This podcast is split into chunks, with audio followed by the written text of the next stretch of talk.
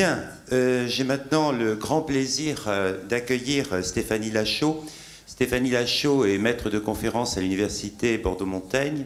Elle est l'auteur en 2011 d'une thèse qui nous apprend quantité de choses sur la naissance de ce nectar jaune, doré, ambré selon les années, qui est le sauterne.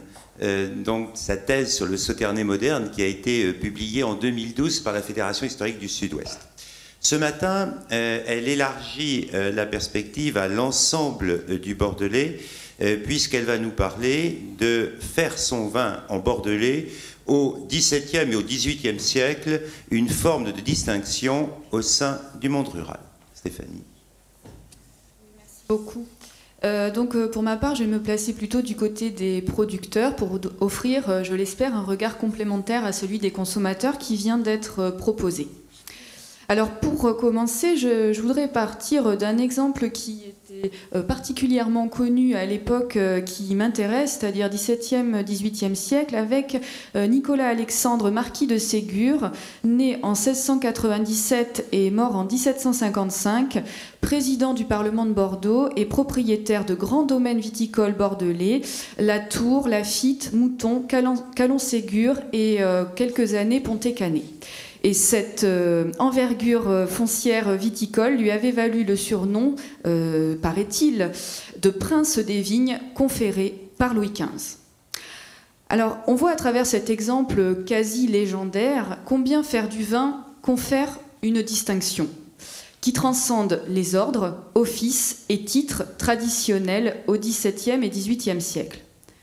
En effet, l'émergence de domaines produisant des vins de qualité, ayant la capacité de se conserver plusieurs années et de se bonifier même par le vieillissement, constitue une évolution technique décisive dans l'histoire du vignoble bordelais et plus généralement français.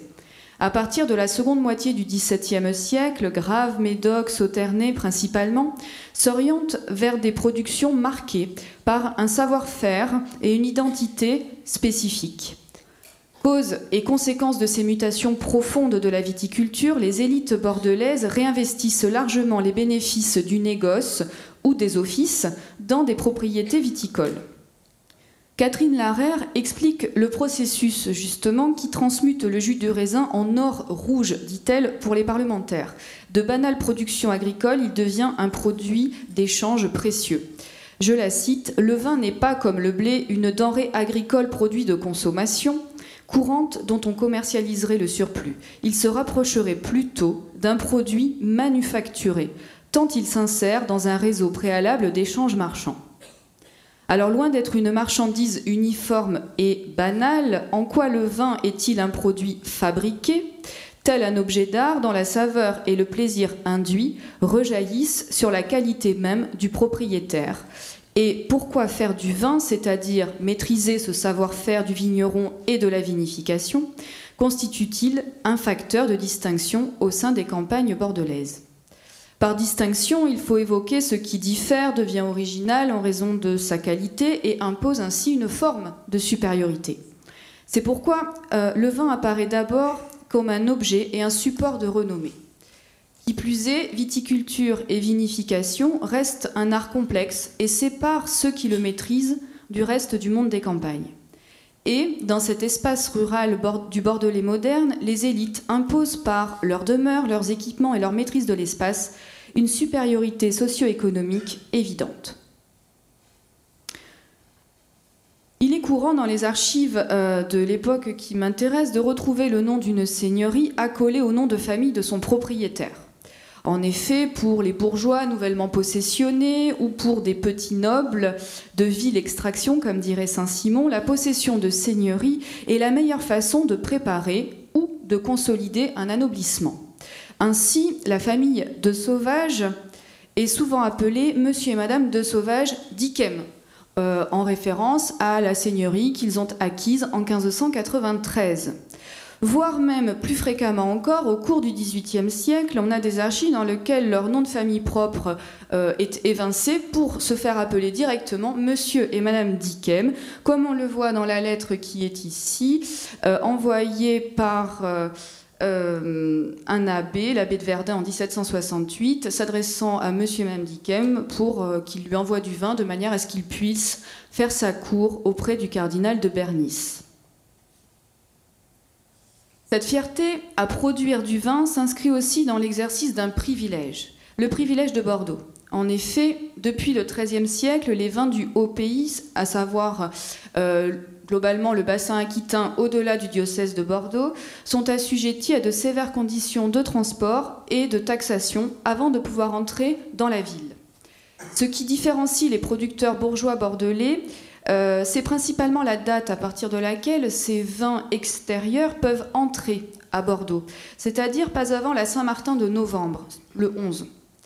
En effet, pour la vente de leur récolte, ils se sont réservés donc la meilleure période, puisque la méconnaissance globale des techniques de vieillissement faisait euh, que les vins devaient être écoulés rapidement et que les vins jeunes obtenaient les meilleurs prix.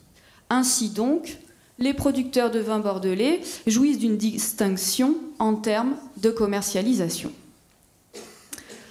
Faire un bon vin légitimerait donc la fierté des producteurs car c'est un travail difficile. Or justement, la notoriété d'un cru étant le gage des bonnes affaires, il s'agit d'être reconnu. Mais par qui et comment? Alors au XVIIe siècle, le vin commence à être connu par le nom de son cru et plus seulement par celui de sa zone, géographique d'appellation. On a vu tout à l'heure des cartes où finalement apparaissaient seulement des zones génériques d'appellation. Dans euh, le journal du londonien Samuel Pepys de 1763, ah oui, je suis en retard. De, 1663, euh, euh, il raconte qu'il a passé la, soirée de, la veille dans, de la veille dans une taverne où il a bu un vin français appelé O'Brien, qui avait un bon goût, le plus particulier que j'eusse jamais rencontré. Alors c'est le premier, euh, enfin c'est un des premiers en tout cas, euh, Bordeaux à être connu sous le nom de son domaine de production. Et qui plus est, après le grand incendie de Londres en 1666, M. de Pontac, propriétaire de Aubryon à l'époque, envoie un de ses fils dans la capitale pour faire euh, mettre sur pied une taverne d'un style original qui euh, mélangeait épicerie fine, restaurant pour gourmets et débit de boissons. Et la bouteille de Aubryon était vendue aux alentours de 7 shillings, ce qui représentait 3 à 4 fois euh, les bons vins d'Espagne et de Portugal. Donc ainsi, on a euh, une famille qui a trouvé un moyen original de faire apprécier sa production à une clientèle fortunée d'aristocrates, euh, d'hommes de lettres, euh, d'élite londonienne. À tel point d'ailleurs que lorsque John Locke visite le Bordelais en 1677, il vient à Aubryon et s'interroge sur la particularité de cette propriété et sa distinction par rapport à ses voisins qui, en apparence, ont un sol et des propriétés en tout point identiques. Cette première promotion qualitative et commerciale permit donc au vin de se distinguer au niveau international grâce à des moyens euh, tout à fait originaux de commercialisation. On comprend donc avec l'exemple de Aubryon que les consommateurs et surtout le monde du commerce restent et sont toujours des acteurs déterminants pour la mise en valeur d'un vin. La récolte euh, de 1771, qui en Bordelais s'annonce assez peu réussie, en raison de gelées euh, printanières, de manque d'eau pendant l'été, euh, fait justement l'objet d'un constat euh, de Thomas Barton, qui est un négociant également propriétaire en Médoc.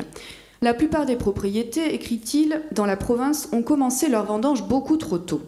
Il n'y a que Lafitte, Latour, Madame Bram, moi et deux ou trois autres dans ces quartiers qui avons retardé les vendanges au 27 septembre.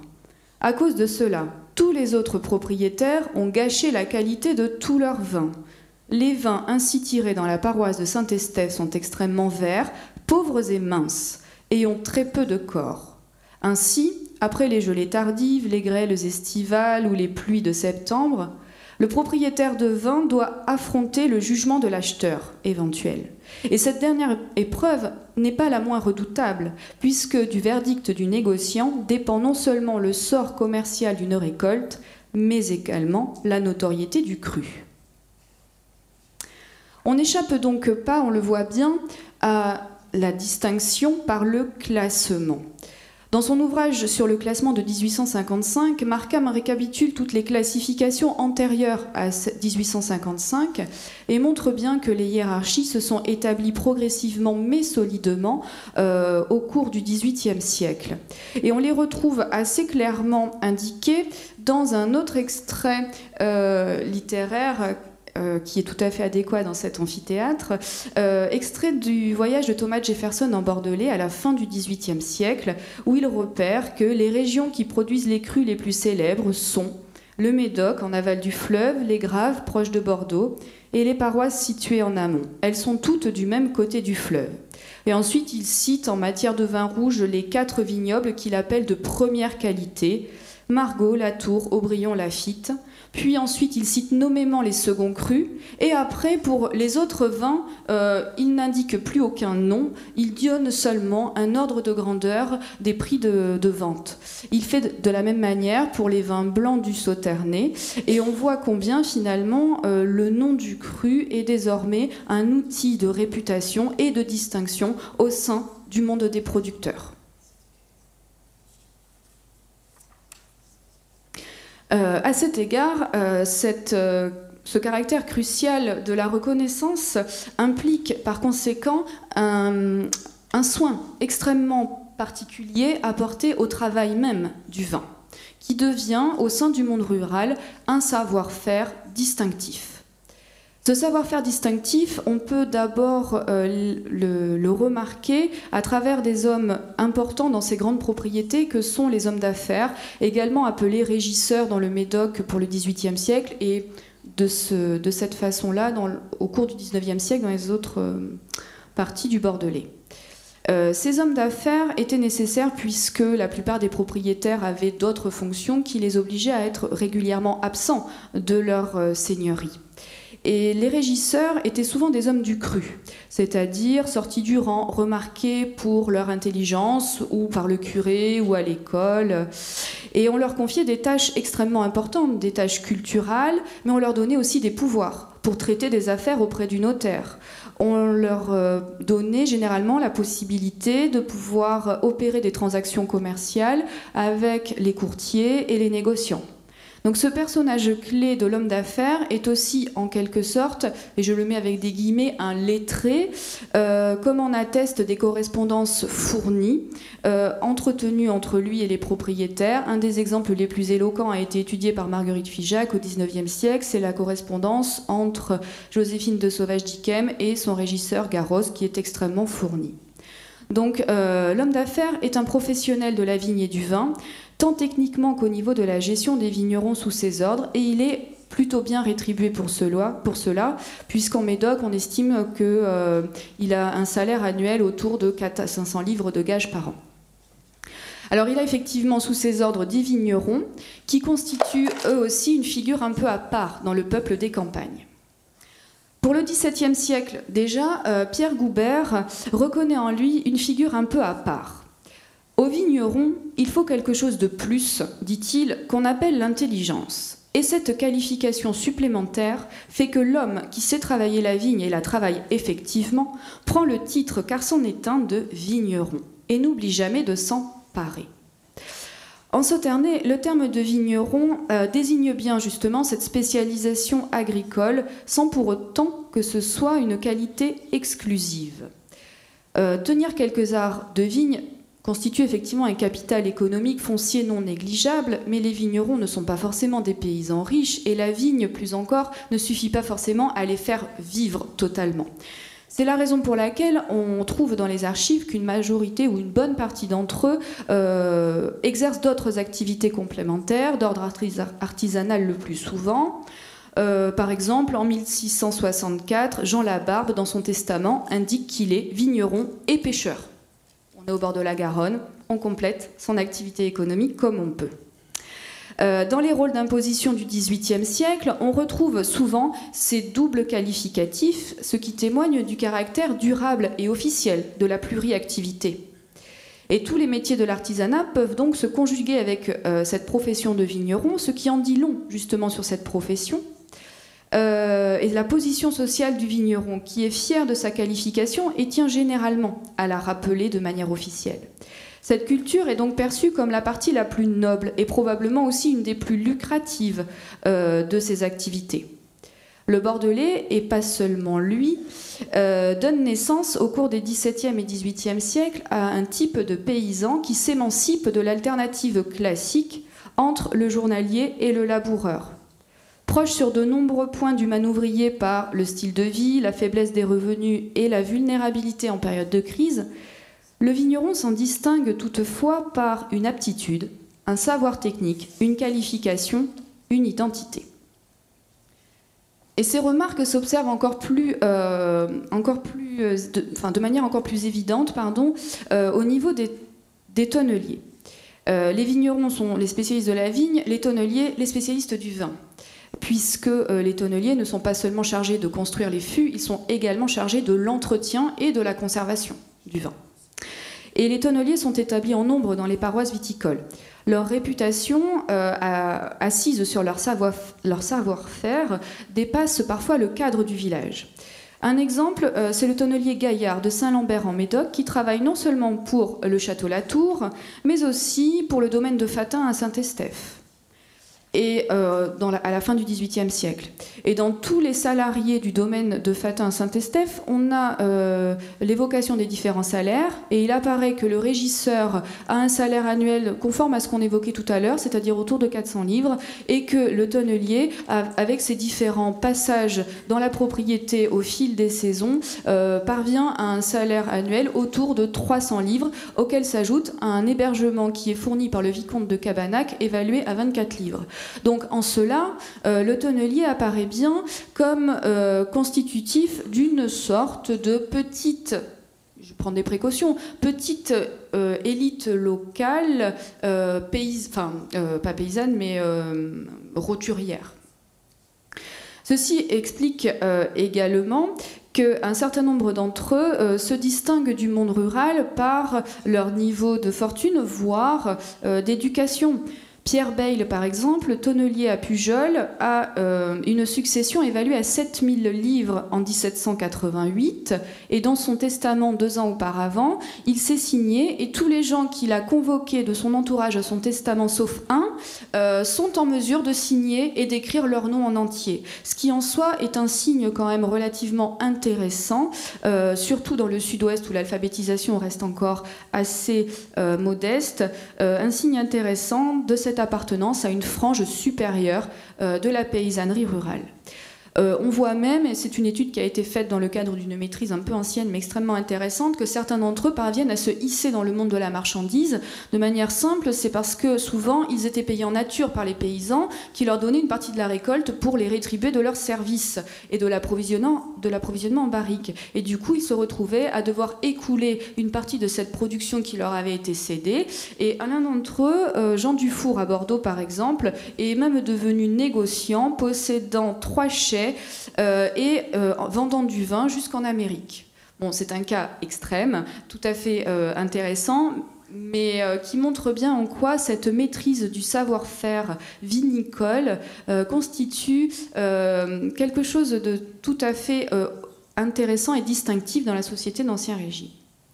Alors cette distinction, on peut l'observer de manière encore plus évidente à l'échelle des exploitations des élites.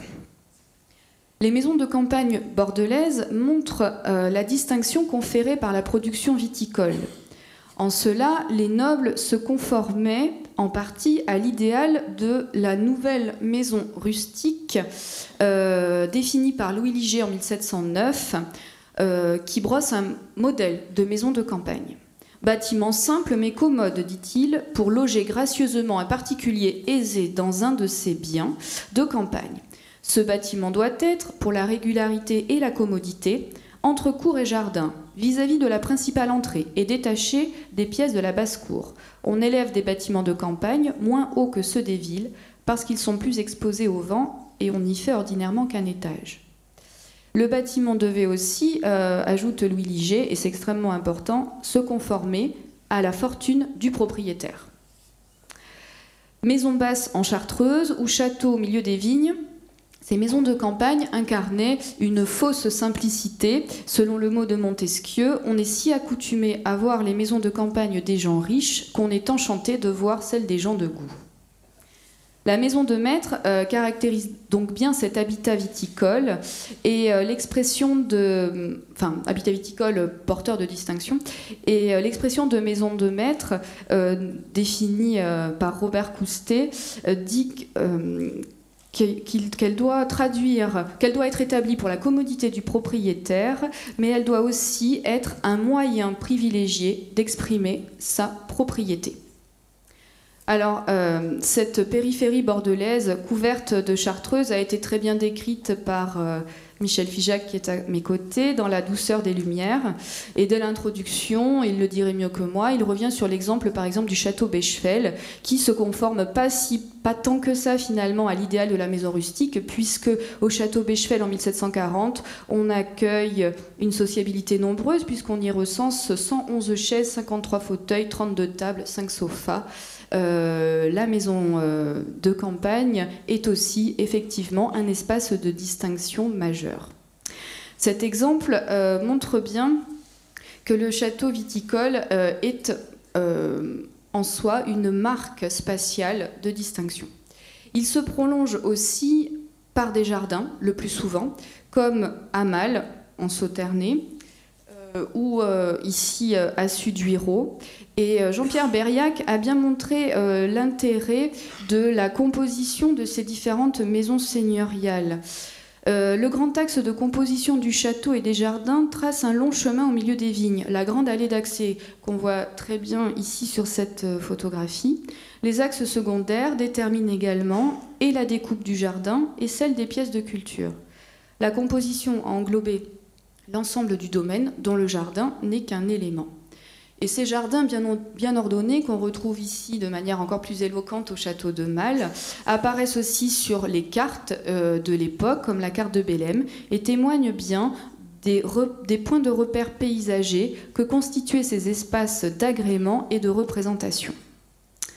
Pour ce qui est ensuite des autres euh, maisons de campagne plus modestes que l'on appelle les bourdieux en Bordelais, la sobriété, voire euh, le dépouillement du cadre, est plus souvent souligné. Or, ce n'est pas un problème de revenus. ils présentent eux aussi un profond dénuement de leur intérieur car ils n'ont pas d'autre rôle que de servir l'exploitation viticole, nous dit Michel Figeac. Alors certes, je lui répondrai, cette grande sobriété de l'intérieur peut paraître euh, dénuement si on regarde ici par exemple le plan qui a été dressé du Bourdieu de Guichaner euh, euh, à, Léognan. mais en fait, si on, la, si on, on voit assez bien les deux bâtiments du Bourdieu, bâtiment d'habitation, bâtiment d'exploitation et la vigne autour. Mais en fait, si on les euh, compare euh, aux maisons de la noblesse, euh, en effet, ça n'a rien de comparable ni de distinctif, mais si on mesure cela à l'échelle de l'ensemble du petit peuple vigneron, on peut quand même retenir l'idée que dans ces bourdieux, on a tout un équipement viticole, pressoir, barrique en attente, éléments de vinification, qui en cela représentent une forme d'autonomie économique et font de cette exploitation qu'est le bourdieu point de repère quand même distinctif au sein de l'espace viticole, engendrant donc une forme de distinction. Euh, je viens d'évoquer euh, précédemment euh, rapidement une carte, enfin plutôt un plan d'un Bourdieu, et ces différentes représentations des espaces viticoles vont faire l'objet de mon dernier point, à ça que j'ai intitulé le spectacle du vignoble. Le, prestige social attaché à la production viticole s'inscrit aussi sur le papier et s'affiche sur les murs. Les plans des domaines se multiplient au XVIIe et surtout au XVIIIe siècle, exaltant le terroir façonné par l'homme, où s'ordonnent tous les éléments d'un paysage harmonieux, dont la vigne souligne le raffinement. Les progrès de la planimétrie, des techniques de levée ont bénéficié à la cartographie seigneuriale. Et l'idée de cartographier l'espace s'impose comme un outil de gestion seigneuriale rationnelle.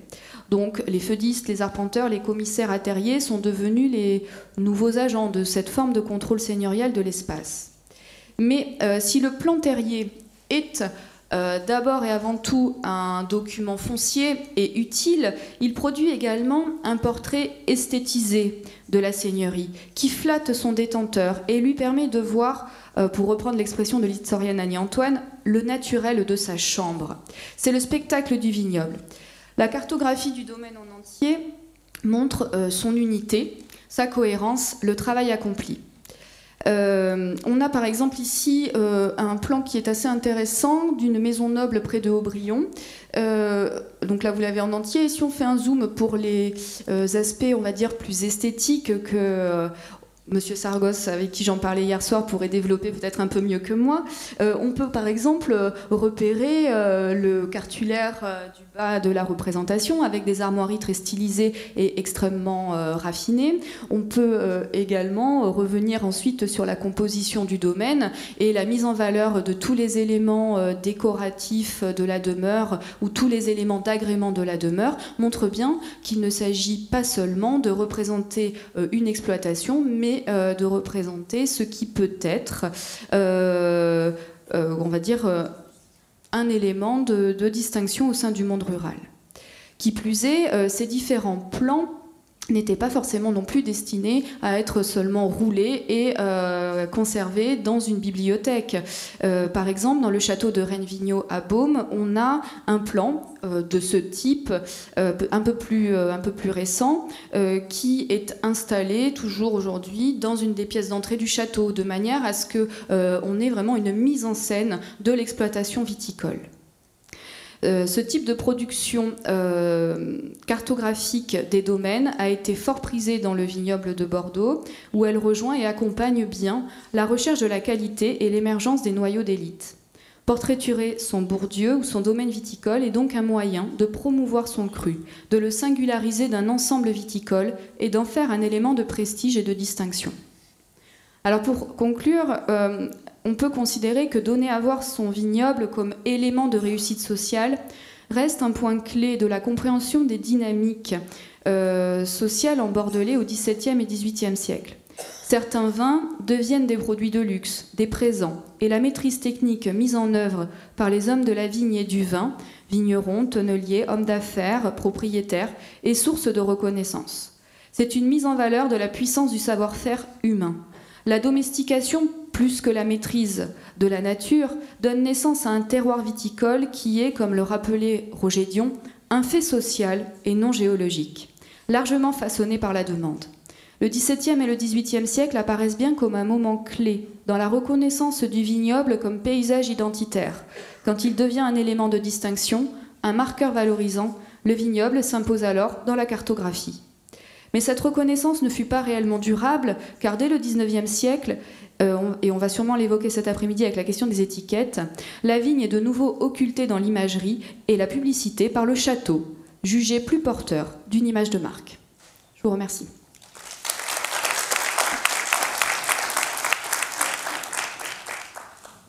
Je suppose qu'il va y avoir de nombreuses questions à la suite de l'exposé de Stéphanie, donc je renvoie aussitôt la parole à la salle.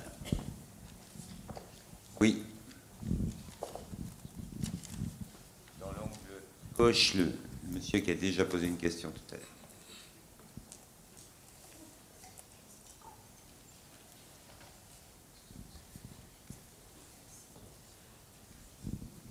Merci. Alors, euh, dans l'exposé qui s'appuie entre le XVIIe et le XVIIIe siècle, euh, vous avez expliqué que la production allait du vigneron aux hommes d'affaires en passant par le tonnelier. J'aimerais juste savoir à quel moment euh, le concept ou le métier d'œnologue est entré en jeu dans la production du vin. Alors, euh, les œnologues ici présents peut-être auraient une meilleure euh, connaissance que moi de la naissance de cette discipline. à mon sens, c'est plutôt au 19e siècle que les aspects peut-être plus chimiques, plus dynamiques de la construction d'un vin sont théorisés et font l'objet peut-être euh, d'un savoir qui est transmis. Euh, pour l'époque qui m'intéresse, celui qui joue le rôle entre guillemets d'œnologue, ça reste quand même surtout le tonnelier. Puisqu'on a par exemple des représentations, même du début du 19e siècle, où on voit un tonnelier qui euh, goûte le vin, qui euh, l'examine à la lumière de la bougie, et en même temps, à côté de la représentation, on a une barrique et les outils euh, de fabrication des barriques. Donc à l'époque qui m'intéresse, ce sont principalement les tonneliers qui jouent ce rôle de travail du vin, d'expertise, de soins apportés au vin. Après, oui, pour la naissance de la discipline œnologique, 1955. Donc vous voyez, j'étais pas, pas, pas très savante. Oui, voilà, le rôle de, l'onologue est certainement bien préalable. Après, voilà, diplôme un peu plus tard. Et puis après, comme me dit euh, Michel Fijac, euh, on a le, les maîtres de chez dans les grandes maisons qui euh, prennent également en charge, on va dire, la direction des affaires techniques pour l'élaboration des vins. Alors, je souscris à tout ce que vous avez dit, mais je vais quand même vous poser des questions un peu pernicieuses quand on, se place du point de vue de l'Ancien Régime, qui est une société extrêmement hiérarchique, et qui est une société de classe, et quand on regarde ce qu'était l'aristocratie en France, et notamment à Bordeaux, une société d'ordre, pardon, excusez-moi, merci, une société d'ordre, et quand on regarde l'extraordinaire prestige du Parlement de Bordeaux, de ses membres, euh, que d'autre part, beaucoup de domaines viticoles sont avant tout des seigneuries, dont le château est le centre, et vous soulignez à juste titre qu'avant tout on montre le château avant de montrer les vignes. Donc, dans cette perspective-là, est-ce que ce n'est pas le propriétaire qui détermine la noblesse du vin et non pas le vin qui fait la noblesse du propriétaire? En revanche, je me permets d'ajouter une autre petite question qui contient d'ailleurs sa réponse en soi. Depuis que, depuis que la Révolution et que nous ne sommes plus une société d'ordre, et que toutes les fortunes, depuis d'ailleurs le Premier Empire en fait, euh, se rue dans le vignoble bordelais pour acheter les plus grands crus, et chacun à la mesure de sa fortune, est-ce que ce n'est pas aujourd'hui le classement de 1855 qui est devenu en quelque sorte une nouvelle hiérarchie nobiliaire en pleine République?